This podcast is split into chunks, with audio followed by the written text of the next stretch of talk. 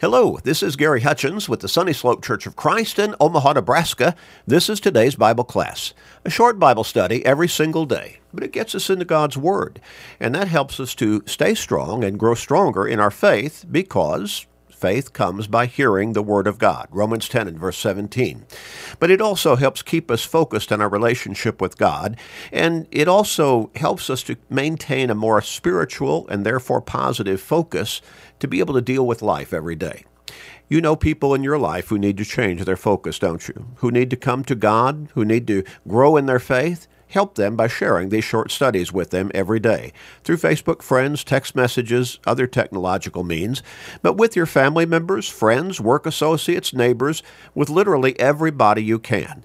You may help somebody grow in their faith. You may help somebody start to focus on their relationship with God. You may help somebody get to heaven. What a great blessing for them but also a great blessing for you. So make that commitment and start sharing today and every day with everybody you can.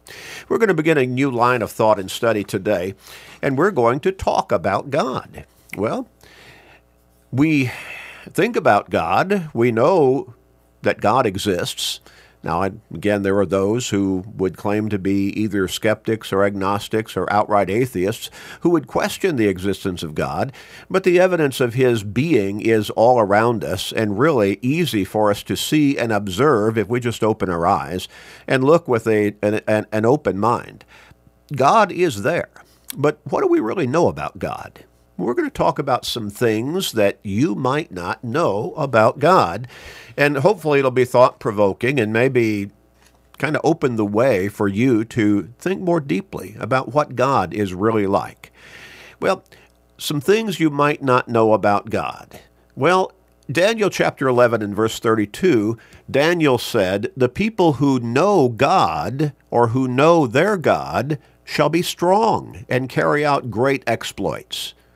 God is all powerful. The scriptures repeatedly identify him and characterize him as such. That Jesus said simply in Luke chapter 1 and verse 37 nothing is impossible for God. Hmm. The Apostle Paul wrote in Ephesians 3 and verse 20 Speaking of God, to him who is able to do exceedingly abundantly above all that we ask or think. Huh.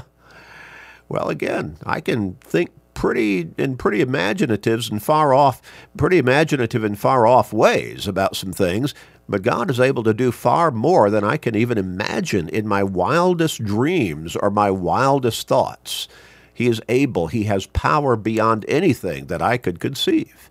God is all powerful, identified as being either all powerful or almighty God. Well, so Daniel says that the people who know their God shall be strong and carry out great exploits. God can equip us, enable us, bless us with the opportunities and the open doors, the abilities and the capabilities and the talents to be able to achieve great things in His service. Now, we need to be careful that we don't kind of transfer that to ourselves and, and think that I'm doing this all by myself. Look at the great things I did. Now, we need to always remember to give God the glory. Give God the glory, because whatever talents or abilities that we might possess inherently within our, uh, within our physical bodies and within our minds, God has blessed us with those. Remember what James said in James 1 and verse 17 Every good gift and every perfect gift is from above and comes down from the Father of lights. Well, so God is the giver of all blessings, the giver, the blesser of all those talents and abilities and opportunities that are truly good in our lives.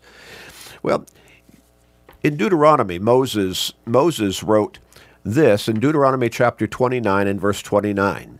The secret things belong to the Lord our God, but those things which are revealed belong to us and to our children forever, that we may do all the words of this law.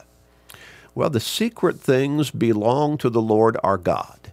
Have you ever thought to yourself, when you think about God and His power, His majesty, His abilities, perhaps you're thinking about how He has blessed you, or maybe you've been reading through His Word, the Bible, and you've been reading through the Scriptures and studying, and it talks about this thing that God did or this blessing that God bestowed or or maybe it's describing something that God did in in, in very descriptive ways, but it comes short of telling us everything there is to know about God, doesn't it?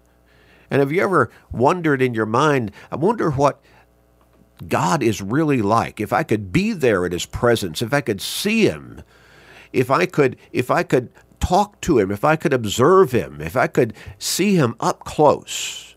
Well, really, we see him up close again through all of the blessings that he bestows upon us. We could look at the creation which he created all around us in this world, but throughout the universe.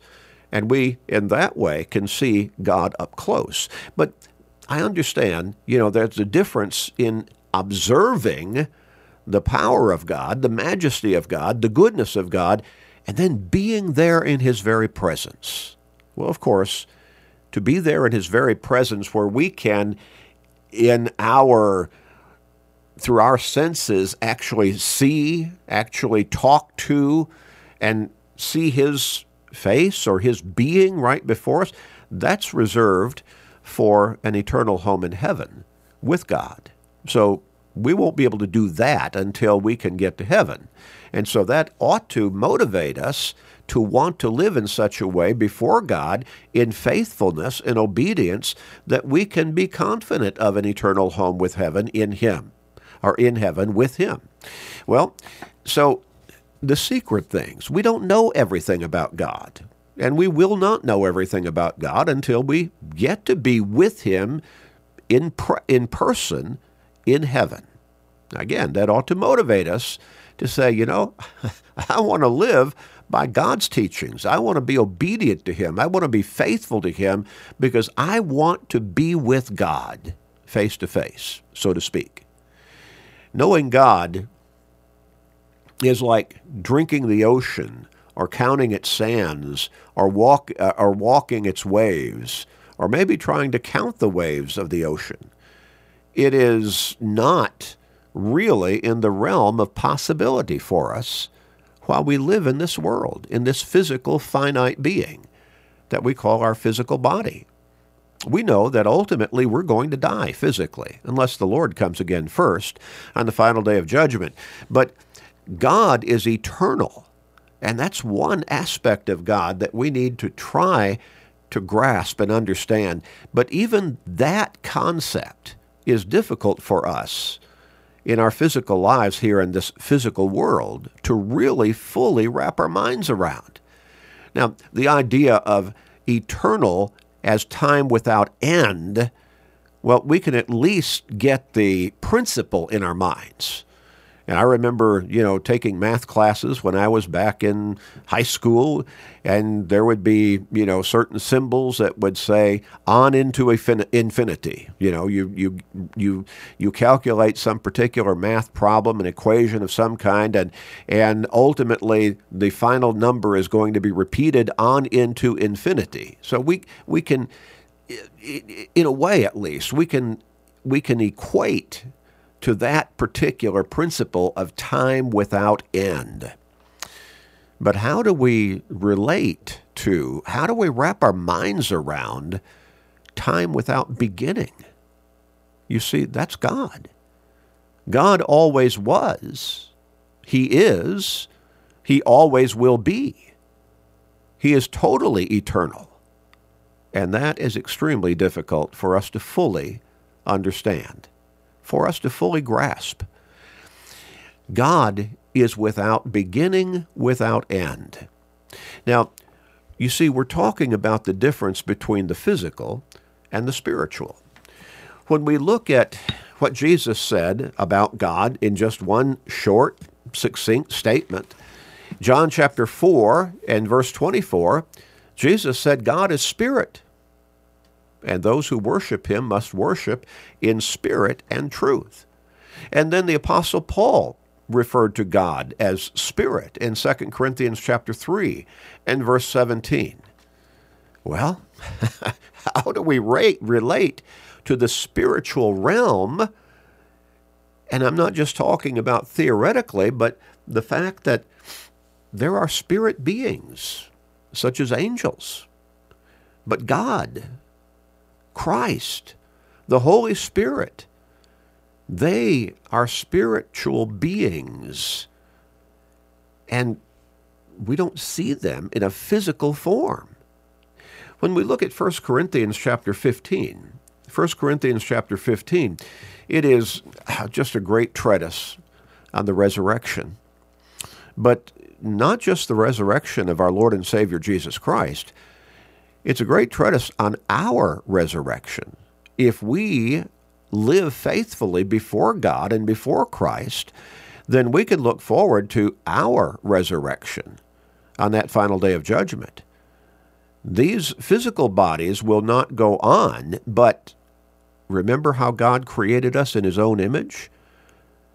Genesis chapter 1, verse 26 and 27. He created us with a soul uniquely, and that's spiritual. And our spiritual being, our soul, will go on for eternity. And so we look in 1 Corinthians chapter 15, and we read verses, verses uh, 42 through 44. So also is the resurrection of the dead. The body is sown in corruption, it is raised in incorruption. What happens to a physical body that dies? It decays away, doesn't it? But on that final day of judgment, at the beginning of eternity, we shall be raised with an incorruptible body, a spiritual body. It is sown in dishonor, it is raised in glory. It is sown in weakness, it is raised in power. It is sown a natural body, that is a physical body, it is raised a spiritual body. There is a spiritual body and there is a spiritual uh, there is a natural body and there is a spiritual body. Interesting, interesting. And then when we look beginning with verse 50, Paul goes on and he says, Now this I say, brethren, that flesh and blood, our physical body, cannot inherit the kingdom of God. our physical body is not going to be in heaven, nor does corruption inherit incorruption. Behold, I tell you a mystery. We shall not all sleep, but we all shall be changed.